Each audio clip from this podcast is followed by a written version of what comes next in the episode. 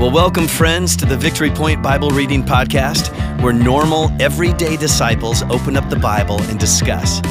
We don't claim to be theologians here, but no one ever said you had to be to read and interpret and apply the Word of God to your life. So thanks so much for joining us today, and here's your host. Well, welcome, listeners. It is Tuesday, December 7. My name is Dwight Beal, and I'm here again with Laura Beth Snope. So thanks for joining me again. Thank you. And we just gave each other a high five after that last one because it was her first ever podcast recording. It's and, true. And I thought you did a marvelous job. and I'm still alive, so You're- that's you're good. still alive, still breathing. hey, Beth had a little bit of fun trivia. She's a math teacher, so she kind of nerds out on numbers sometimes. Absolutely. So give us your little spiel for today. So if you write the sort of shorthand date from December 1st through December 9th of this year, for example, today would be 12 7 21. Um, that number is a palindrome, which means that it's the same forwards and backwards. So from the 1st through the 9th, all of those dates work Mm-hmm. both ways when you write them sort of shorthand like that. And then a couple days ago on December 2, If you write it with sort of computer digits, like 1202. 1202 2021, Yep. that's also called an ambigram, which means if you rotate 180 degrees, like you turn your paper upside down or you turn the computer screen upside down, it looks the same sort of upside down and right side up. An ambigram. That one I didn't know. I knew what a palindrome was, Uh-huh. but an ambigram, my daughter found that. Fascinating. Two of my daughters also geek out on math stuff, at Okay. least enough to share it with me. They're not going into Nice. math teaching, but they, Right. they do like to find that and share that with me. So, Well, Beth, tell us a little bit of your story. Uh, I mean, I've known you since before you were married. And how, Yes. how many years you've been married? 27. Yep. I had to think about that. and I sung in, in Bruce and Beth's wedding. yeah. Sang. I Sang. I sang. Yeah. So uh, I've definitely known you a long time, but I'm not sure I know your story. Like, when did Jesus become real for you? Was there a season of your life, or was there a, a moment or an event? So I grew up in a pretty solid church going family. Okay. And my parents still go to the church that my mom grew up in. Wow. So that was just the church that we all went to.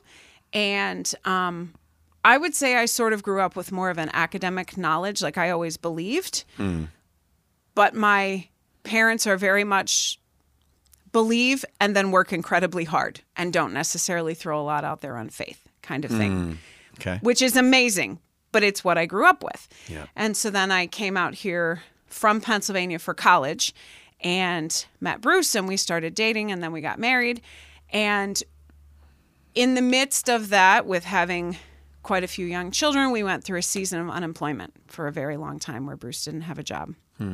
And that it puts everything to the test when you um, when you are praying about it and you are asking people for help and everybody's like sorry we don't know what to do or sorry we can't help you or you know that kind of thing and um and so i think some of those early days and then definitely all of that time was just very challenging to figure out yes i do believe but now what?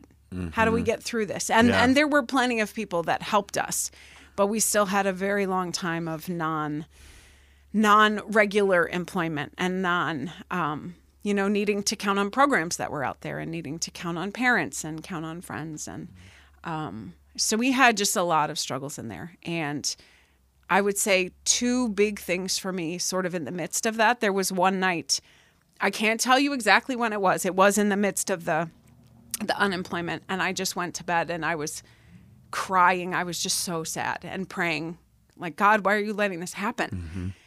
and and I just had this overwhelming sort of whoosh hmm. of comfort.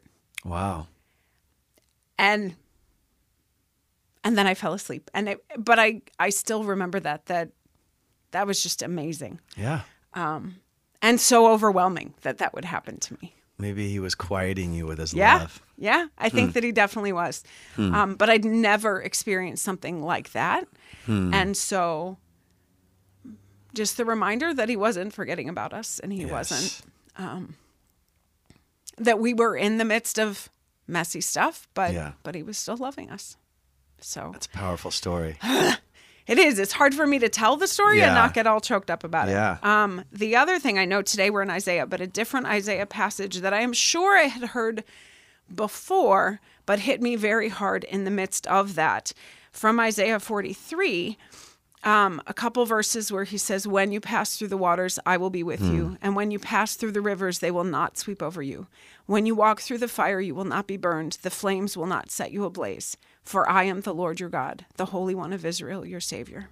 And it goes on and on and on. And it's Yeah. still very impressive. But but he doesn't say you won't go through these things. Yeah. When you pass through when you waters. pass Yeah. through, it's not going to pull you under. The the water's not going to drown you, Hmm.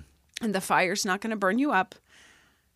And and that just hit me. So I probably heard it in a Bible study during that time, and I just thought, oh my gosh, this this is. This what is I need me. to hear. Yeah.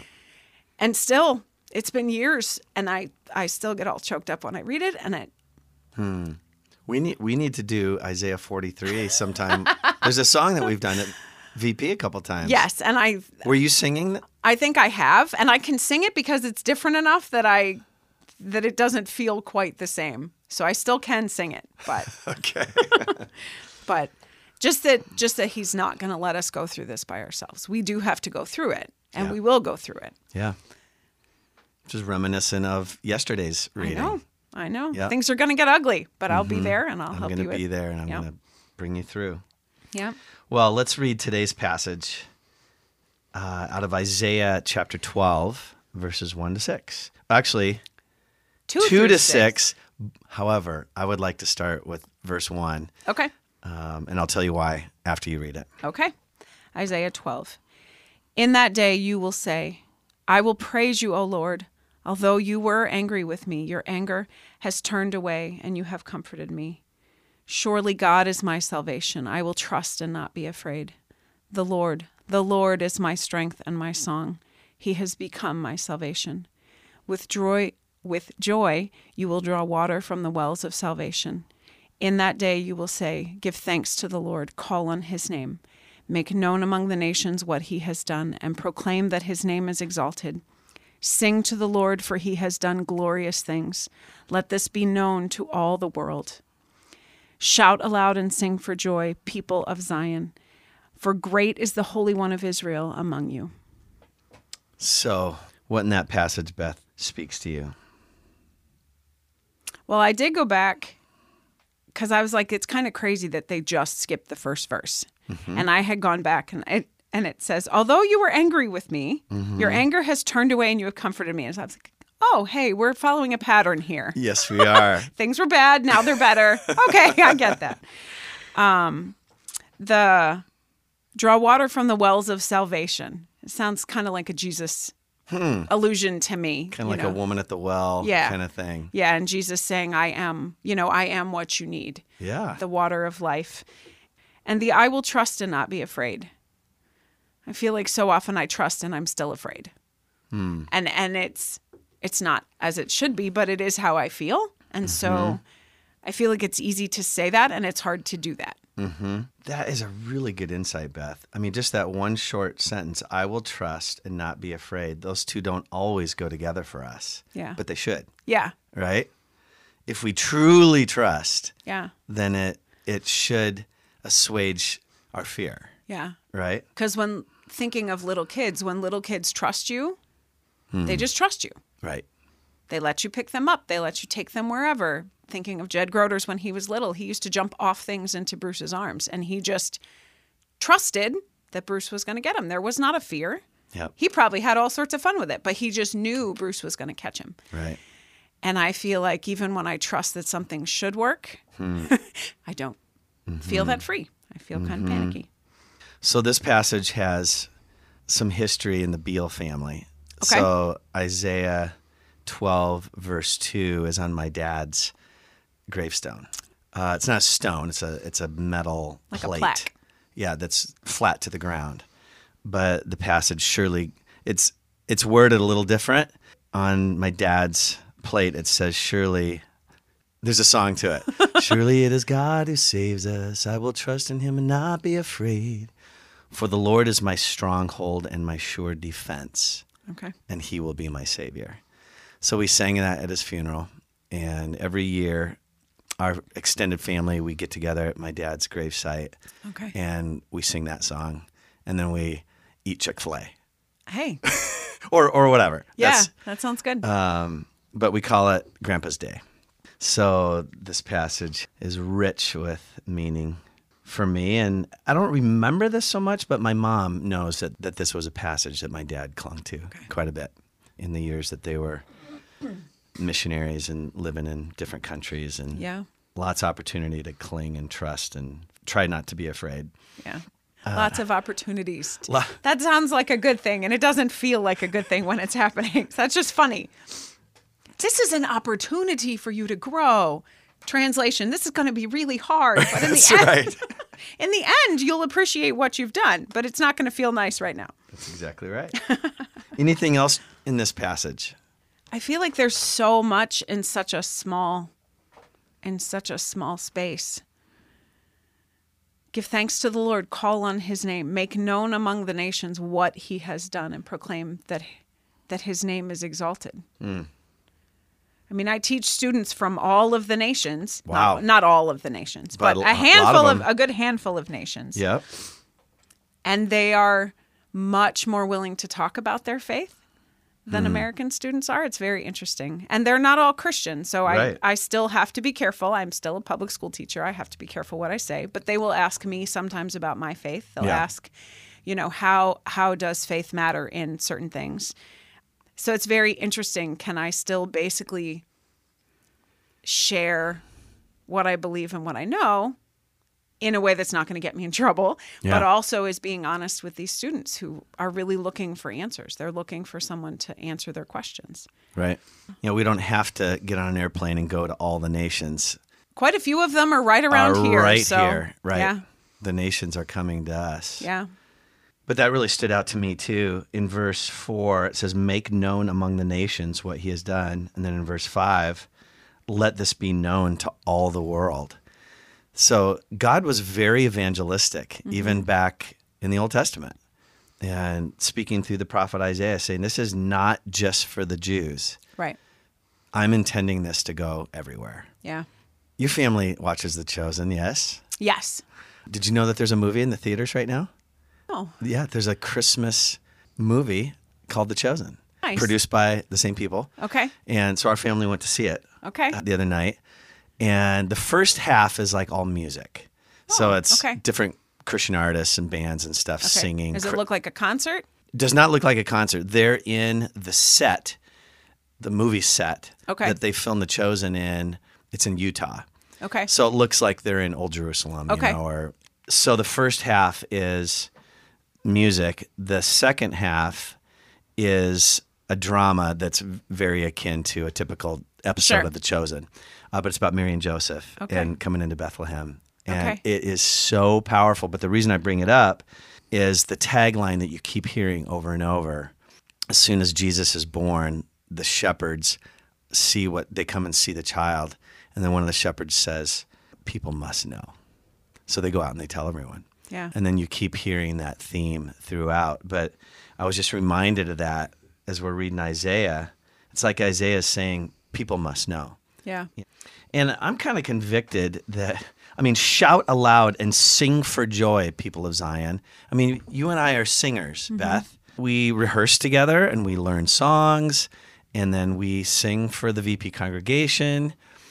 But how often do I, in my normal life, just shout aloud and sing for joy because God is my Savior, you know? Here I am a worship leader Right. and Your worship is very focused. I don't want it to be just what I do on Sunday mornings. You know, I want it to be part of my the way I live my life. That Right. singing needs to be part of what we're doing. Uh-huh. So, And it's a two-way song. Mm-hmm. We sing to him, he sings over us. yep. Anything else? Well, one of the things, and I've sort of had this thought before, but when I look at verse 5 and it says, Sing to the Lord, for he has done glorious things. If you got to meet someone who is very famous to you, hmm. whoever that was, someone political, someone musical, someone relig- whatever. If you got to meet someone, Yeah. probably for the rest of your life, you would say, "Oh, Did I tell you? I met so and so, and this is what hmm. happened, and this is. Hmm. But I feel like people that have an experience with God, like even for me, when that was many, many years ago, so many of us, When you were crying. When and I was you- crying you and I felt comfort. comfort, yep. Yes. So many of us are like, I haven't heard from him again in so long. Like, why is he not talking to me again? Hmm. Whereas if if we were looking at it strictly from the human standpoint, if you met your favorite whoever, Yeah. Michael W. Smith. Michael W. Smith, and he he wrote you a book and he sent you a letter and he did all of this stuff, you would hang on to that and we would bet. be great with that. We would continue to tell the one story. Hmm. But I feel like when we talk about experiences with God, we want them to keep going, which is great. yeah. But the God of the universe comforted me in my mm. time of need. That should be enough for me hmm. forever. If I never have another one of those, hmm. that should be more than enough. Hmm. Which is why it, we have to remember. Yeah, and why we have to share the stories and tell Right. other people. And Right. so, Yeah. The scripture is so full of God saying, "Remember, don't forget when you when you get to the land of milk and honey. You're going to forget me. right, Don't. Remember right. When you get too you." comfortable, you're you're not going to need me. This is the reason he lets us walk ourselves into dumb situations because we do need to remember that we need him. right. Yeah. So, Well, Beth, I promised we'd talk about this beforehand, and we didn't. is there is there a way that you can turn something in this scripture into a blessing that you could just speak over our listeners today? it's not very long. I'm just going to read a chunk of it. Yeah, do it. Give thanks to the Lord, call on his name. Yes. Make known among the nations what he has done, and proclaim that his name is exalted. Sing to the Lord, for he has done glorious things. Let this be known to all the world. Shout aloud and sing for joy, people of Zion, for great is the Holy One of Israel among you. He is among us. Don't forget that. Amen. See you tomorrow. Well, thank you for joining us today for the Victory Point Bible Reading Podcast. We hope that today's conversation was helpful for you and encourages you in your daily walk with God. If you have any questions or thoughts to share with us, please email us at info at victorypoint.org. We would love to hear from you.